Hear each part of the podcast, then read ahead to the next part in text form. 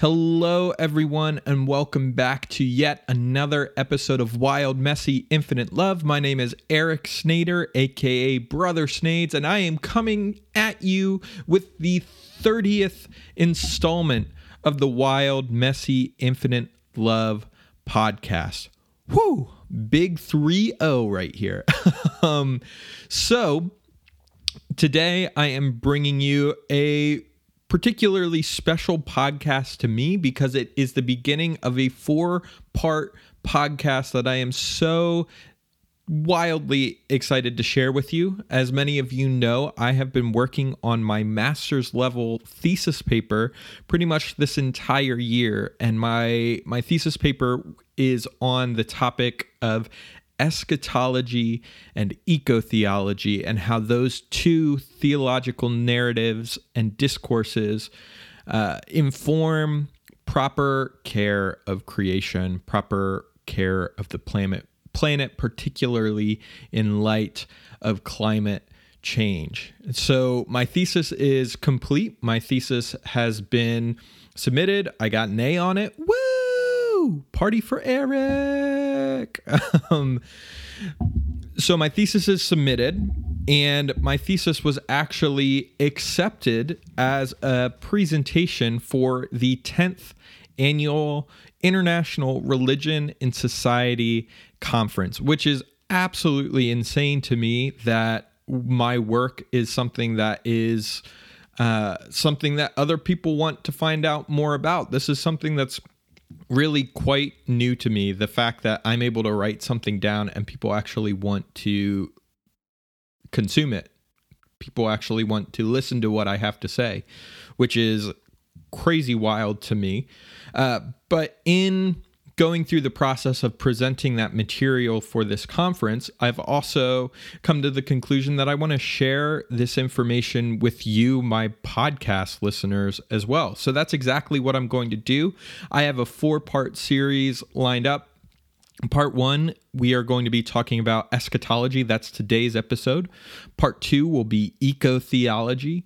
Part three will be digging into climate change and what's going on with climate change and where climate change is coming from and all that good stuff communion consumption all that all that kind of stuff. And then part 4 is going to be more of a practical podcast where we're going to talk about sort of the practical steps that we need to be taking to be living eschatologically and eco theologically in the face of climate change. So that's sort of the next four weeks of the podcast. I'm going to be writing and releasing them every single week at the same time. So next Monday, part two will be coming out. So you can be looking forward to um, learning that. But that's sort of the path that I'm going to be taking over the next couple weeks with the podcast. I do have a couple interviews lined up, which I'm really excited to um, get underway and to release after this series is done. So be sure to stay tuned for that. Also, if you've been digging any of the stuff that I've been laying down over the past couple weeks as we've been stuck in our houses in quarantine, please let me know. I know, in particular, last week's conversation with Austin, while I absolutely loved that, I absolutely adore the man. I know that he was already getting some feedback from some people that he's really close to about questions about what it what it was that we were talking about with the demurrage system, talking about economics, talking about a shift in our lens in terms of how we view money and wealth and all that kind of stuff. So if you have any questions, if you have feedback, please feel free to let me know. Um, you can follow me on Instagram or Facebook or Twitter. It's all at Brother Snades. You can find me at those handles. Um, but I would love to hear from you. I would love to engage with you further. Um, it's really great that I get to record this podcast. It's really great that I have social media that I kind of sort of manage and use, kind of.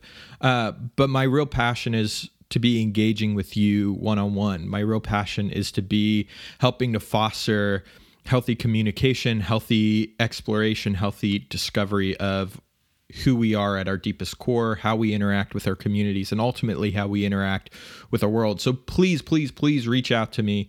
I would love to hear from you, even if it's saying, hey, I didn't really get what you were talking about, I have questions, I'm more than happy to engage with you on any sort of level. So please feel free to let me know. But in the meantime, I've been talking a lot. So, episode 30, part one eschatology. Let's talk about it.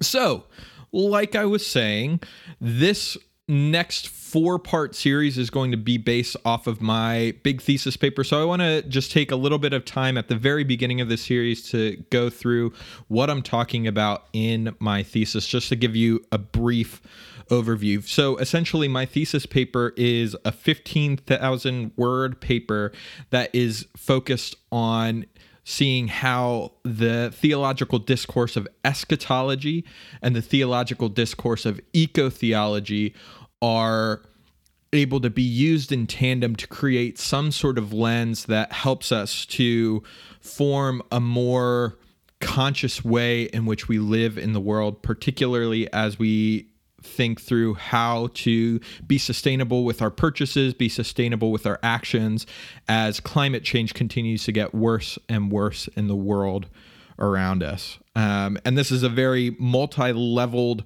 complicated problem that the world faces. And there's not necessarily an easy answer. There's not necessarily, oh, one one size fits all for this answer. But this paper is really aimed at helping us to frame that problem, frame the discussion in a sort of theological light. As someone who went to seminary, as someone who has grown up in the Christian household, theology is still something that's v- still very important to me. Um, but this theology is not necessarily something that just resides in the household of Christianity. Um, essentially, what I'm talking about when I talk about eschatology, and we'll get into it in this episode, is eschatology is a narrative of hope. How we frame our lives in this vision of hope for the present and hope for the future. Eco theology, alternatively, is the study of how we care for creation, how we care for the planet. Um, and then tying those two together, that vision of hope and that that that study of how we care for the planet then correlates into how we view ourselves, what our place is in this world, and also how we go about living in this world, how we frame our purchases, how we frame the way that we interact with ourselves and our communities and our world. All that kind of stuff flows out of this vision of hope, and it also flows out of this um, understanding of how we care for creation. And that, in and of itself, when you frame it as this is a vision of hope and this is how we care for the planet, that's not necessarily Christian terminology, right? Um, so that's essentially what my thesis is talking about. Um, for the sake of my thesis and the the paper that I wrote, I will be sticking to that term of eschatology. Um, but essentially, what I mean by that is a vision of hope. Now, for many, eschatology, and I want to I want to get into why I refer to eschatology as a vision for future hope. Because for many Christians, when you talk about eschatology, eschatology, when you break out up that word in its original Greek, actually means study of the end times. Um, so a lot of people think of revelation, they think of being raptured to heaven, they think of hellfire and brimstone, they think of the mark of the beast, they think of the lake of fire, people going to hell to burn for eternity, the righteous few being saved, all this kind of stuff. When in reality, eschatology at its heart, while yes, focused on the end times, in Christian theology, the end times or the end point of history is always, always, always the restoration of God's beloved community. Um, so, for instance, one of the most popular Bible texts or biblical texts that people point to in terms of eschatology is Revelation. In Revelation, while you know there's a lot of different stuff going on in Revelation, this is by no means a a very in-depth parsing of everything that's going on in Revelation. Revelation at its heart is talking about God and the world's relationship being restored. Um, it talks about the city of Jerusalem, this new city of Jerusalem coming down from heaven and being in and of the earth. It talks about humanity coming into this city that's bathed in light, that's flowing with milk and honey, whose doors are always open. There's a river of life flowing through it. God is present with and throughout humanity and it's very easy to be seen and all this kind of stuff. And yes like i said there's a lot of other stuff going on in revelation but at the heart this text this apocalyptic text is talking about a hope for a restored humanity a unified humanity a harmonious humanity that is united in the same shared spirit of god or spirit of love or source or whatever you want to call it another really important biblical text that talks about eschatology are the Israelite and Jewish prophets from the Hebrew Bible when they were speaking of an age when the people of Israel would one day return to Jerusalem while they were in exile. So you have these prophets who are seeing the Jewish people in exile in Babylon, and they're saying, There will come a day when Jerusalem will be rebuilt. You will be unified with God once more. You will be unified with the land once more. You will no longer be slaves. You will be free. You will be liberated, and you will have life everlasting. This eschatological lens, at least as we see it through the Bible, is not necessarily ultimately hinged upon the righteous few earning their their wings so to speak.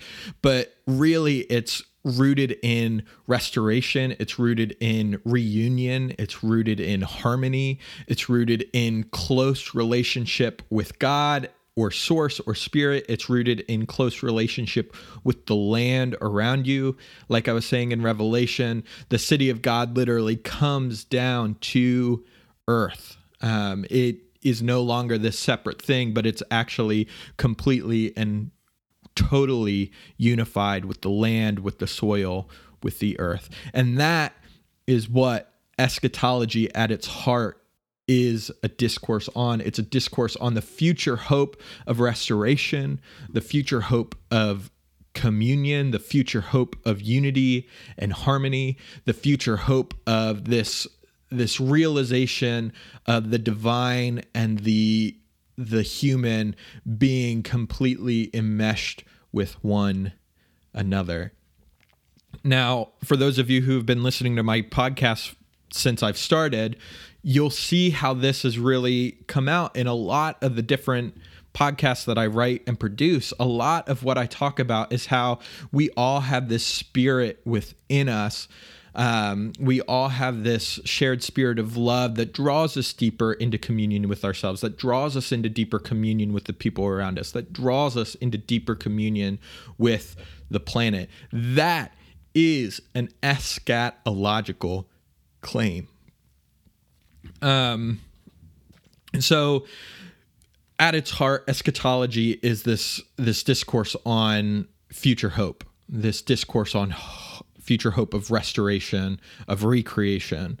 Um, for many Christian theologians, this this endpoint of history or this eschatology, this this final moment of restoration, because for many theologians, it all happens at one point. There's some sort of cosmic point or some sort of divine intervention which marks the complete restoration of humanity and God. And for many Christian theologians, that that end point is primarily focused upon Jesus. So somewhere in Jesus's life, death, resurrection, and an eventual second coming, um, there's something revealed about the kingdom of heaven that will be fully realized when Jesus returns. So there's something special about what Jesus was doing.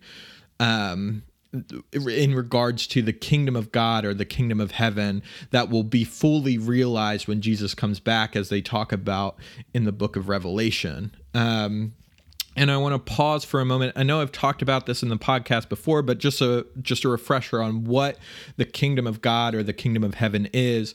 One of the ways that Jesus talks about it is through parables. That's pretty much the only way that Jesus talks about it is through parables. And two of the ones that really stick out to me are the parable of the mustard seed and the parable of the yeast in the bread dough. So Jesus, in two occasions, says that the kingdom of God is both like a mustard seed that you plant into the ground and will eventually grow into an exponentially larger bush or tree um, that creates um, a place of refuge for others, for other organisms, also the kingdom of heaven is like yeast that's mixed into bread dough that eventually exponentially raises the bread and expands the bread and that bread ends up being nourishment to the soul to the to the physical needs of others. So the kingdom of God, at least in these two parables, is something that when it's mixed in with the with the world around it. So when a seed is planted in the ground, it mixes in with the ground and somewhere in that that seed does die, that seed disappears, that seed is no longer what it used to be, but something in that breakdown, something in that burying, something in that mixing in when it's nurtured, when it's when it finds that area of growth, suddenly the seed bursts forth from the ground and creates something that is exponentially larger that bears fruit. Um, in the ter- in the case of a mustard seed, a mustard seed is a terribly, terribly tiny seed, but when it's full grown, it creates, while not a, a large tree, it creates something that not only bears fruit, but it also creates a space for other creatures to find refuge in. Similarly, with the yeast, when you mix yeast in with dough, you can't necessarily see where the yeast particles are anymore, but there's a chemical reaction between the yeast and the dough and the air around it. And all of a sudden, this yeast expands the bread dough and it smells fragrant and it creates this beautiful food that is so damn delicious. I love bread. I love bread. Points if you know what I'm referencing there. Um, so essentially what Jesus is saying in these two parables is that the kingdom is something that when it's mixed in with everything else around it, when it's nurtured, when it's buried, there's exponential growth and there's flourishing and there's sustenance not only for the the seed itself but there's also sustenance for other organisms outside of this seed um so in in that way the kingdom of heaven is this reality that we all can have the propensity to live in. The kingdom of heaven is this image of unity. The kingdom of heaven is this image of being in communion with your shared spirit of love that brings you into deeper connection with yourself, that brings you into deeper connection with others, that brings you into deeper connection with God or the cosmos or the world or whatever else that you're needing to be connected with. Because when you're deeply connected with others, it's a lot harder to hate others. It's a lot harder to marginalize others. It's a lot harder to persecute or oppress others when you are deeply connected with them. It's a lot harder to do harm unto yourself when you're deeply connected with who you are. It's a lot harder to deeply harm the planet around you when you're deeply connected with the soil that you literally stand upon every single day. And this is what the kingdom of heaven is. It's this it's this reality of love and communion and harmony. It is that vision that you see in the prophets. It is that vision that you see in Revelation. So for for many theologians this ultimate revelation or this ultimate um, reality of the kingdom of heaven being made complete, being made completely revealed that every single person is living in it. Um, for some theologians, they view that happening in the little literal translation of Revelation. Um, in my opinion, this is not a particularly helpful exercise. Um, in many cases, it involves a lot of really, really bizarre acrobatics in order to make your view fit with the rest of the biblical landscape and all this kind of stuff. Um, but still, that is a common view amongst many Christians. Um, but I'd like to provide a shift in lens in how we view that quote unquote second coming of Christ because one of the most impactful aspects of Jesus sharing about the kingdom of heaven, one of the things that Jesus says a lot in the Gospels is the kingdom of heaven is here and the kingdom of heaven is now. Jesus doesn't talk about the kingdom of heaven as well, this is going to be something that eventually comes and you'll only get to see snippets of it. Jesus is saying, no, it's here now, it's ready for you to participate in now. Um, so for me, I view that as the kingdom of heaven, this this ultimate union, harmony, restoration, whatever you want to call it, whatever verbiage you want to use. It's something that is present in our reality right now that we need to participate in. Ultimately, this vision of hope, this eschatological hope for humanity, for the recreation of the world, for union with the animals, for union with your neighbors, all this kind of stuff. It's something that's a reality that can be felt and participated in here and now. In this way, this quote unquote second coming of Christ is actually something that comes through us, through humanity, through the world around us. Because when we when we refuse to be held sway by these narratives that say that you are different than your neighbor, you are different than this person, you are different because you have this degree and not this degree, you're different because you have this income and not this income, you are separate because you grow up here and not here, you're separate because of your gender, you're separate because of your sexuality, you're separate because of your race, you're separate because of your skin color or your culture or your heritage, or you're separate, you're separate, you're separate, you're separate.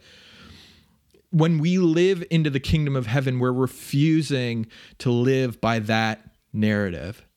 We're refusing to say, yes, we're separate. Instead, we're viewing the whole thing as we are all interconnected by the Spirit of love. We are all interconnected by this source that is the wellspring of our being.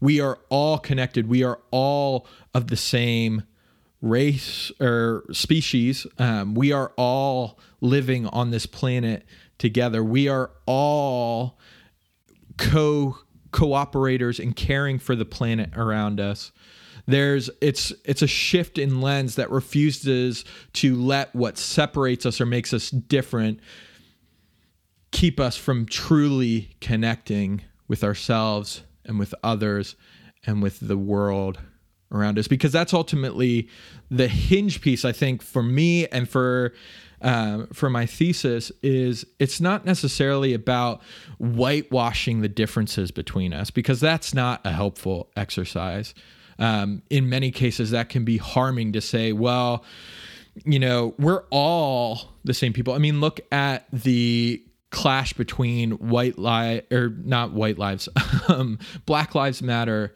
and All Lives Matter. Um, fundamentally, there was a group saying we have been oppressed for ages. We have been oppressed for generations, and we are bringing to light that we are suffering here. We are under the boot of the oppressor. We are not getting a fair shake.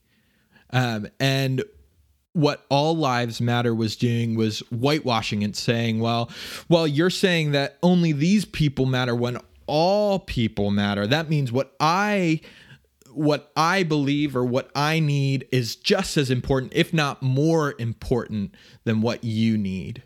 Um, and that's a problem because that is something that breaks down the very legitimate claims of suffering that people have.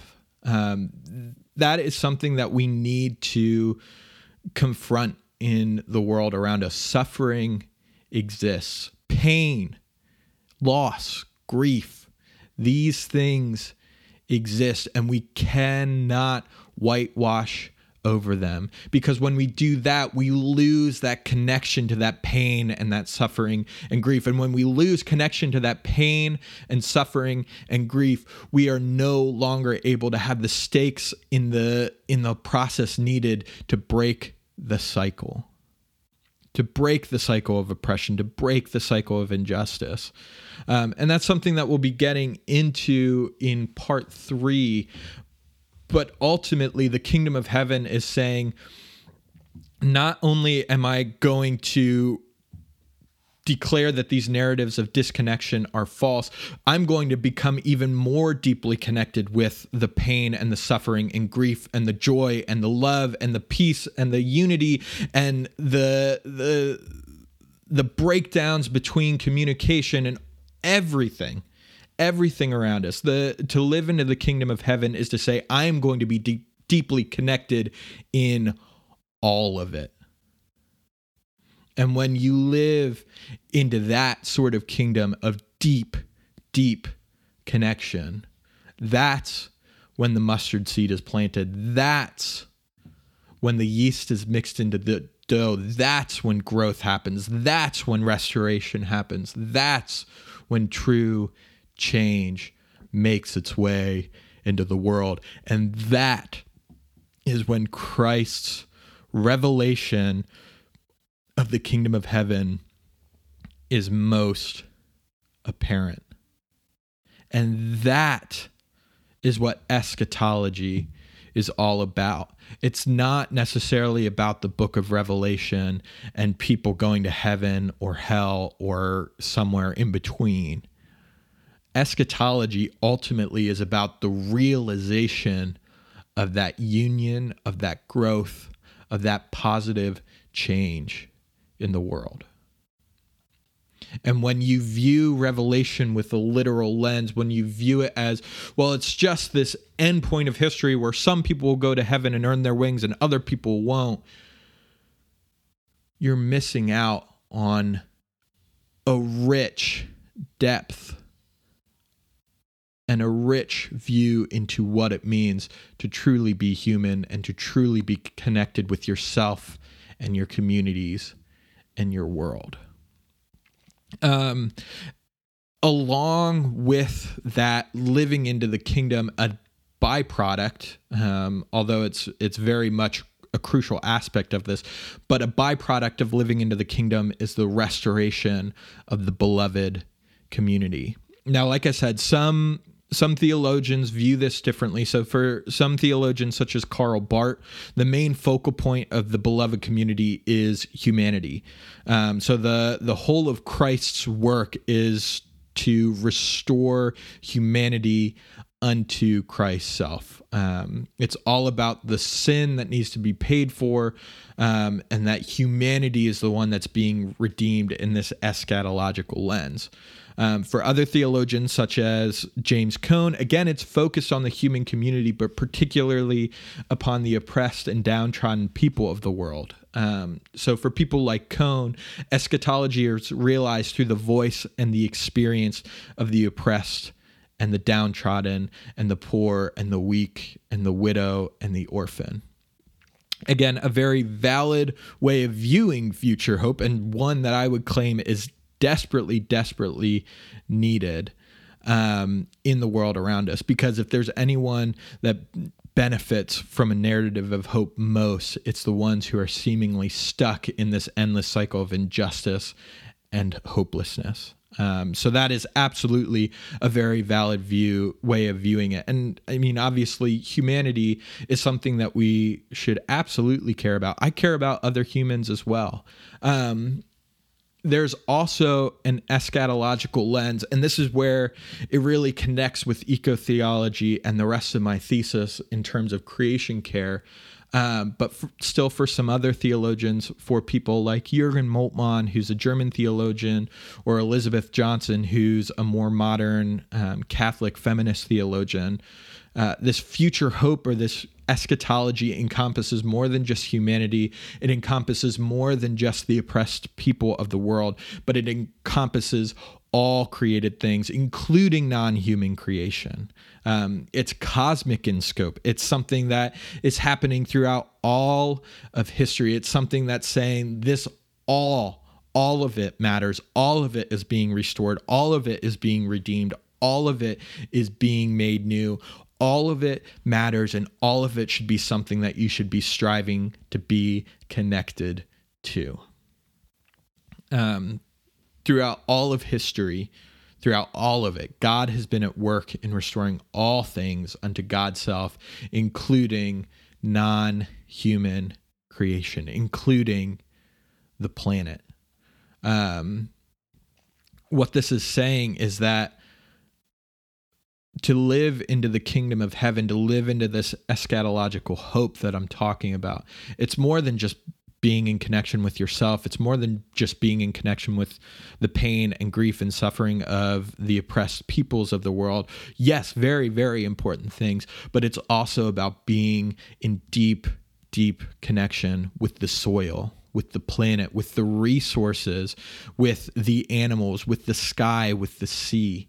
Um, so one of the ways that Jürgen Moltmann and Elizabeth Johnson talk about this is very similar to uh, the way that C.S. Lewis talks about it. So if you, like me, read the Chronicles of Narnia growing up, um, you'll be familiar with the end of the last battle, which is the seventh book in the series, where Aslan and his followers are they've gone through the door onto the other side into the quote unquote afterlife. And it's like they're walking through this new Narnia but it's the same as the old Narnia but it's more real. It's it's so similar but it's more vibrant. It's more real. It's I the way that he describes it is it's almost as if the old Narnia, this thing that I thought was reality, was just a mere veil or a mere shadow of the real Narnia, which I'm in now. Um, that would be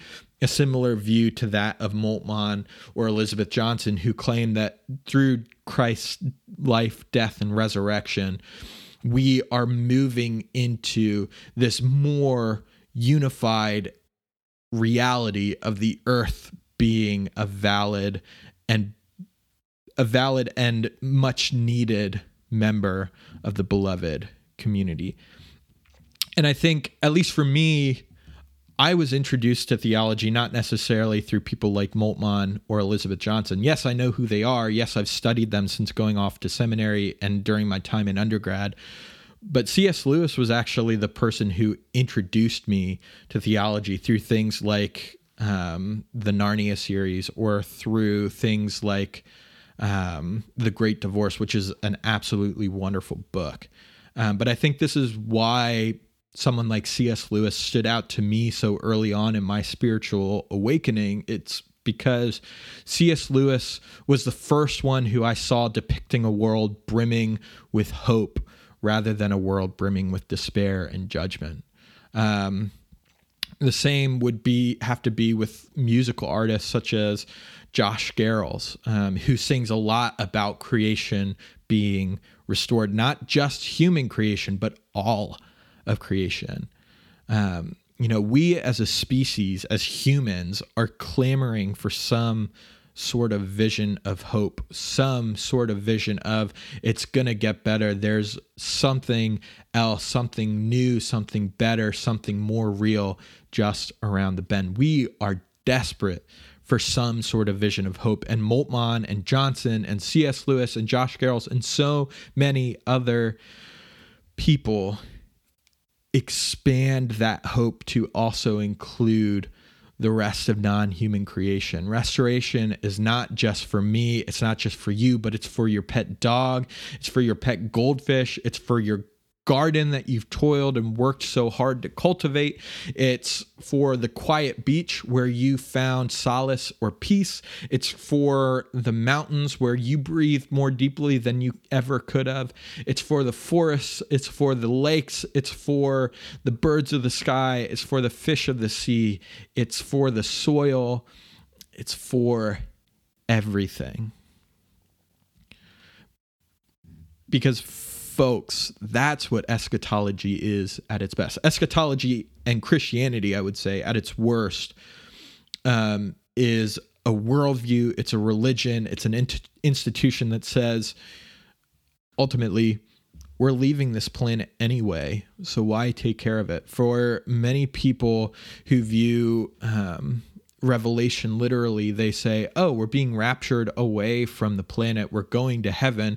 This world behind is going to be destroyed. So, why should we take care of it? Sure, pump tons of oil out of the planet, dump it all back into the ocean, throw out all your trash so that animals choke on it and die.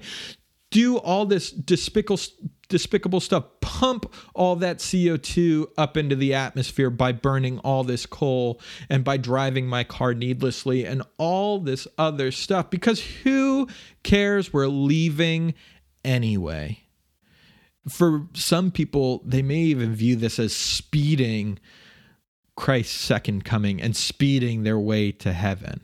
Um, ultimately, that's a destructive worldview. That's a destructive institution. That's a destructive religion. And personally, I don't want any part of that because I believe in an eschatology, in an in a Christianity that when at its best brings all of creation into deeper communion and connection with themselves and with all that is swirling around them. And that is a terribly important aspect of my thesis of the paper that I've written. It's a terribly important aspect of this podcast that I've been working on for the last year to year and a half.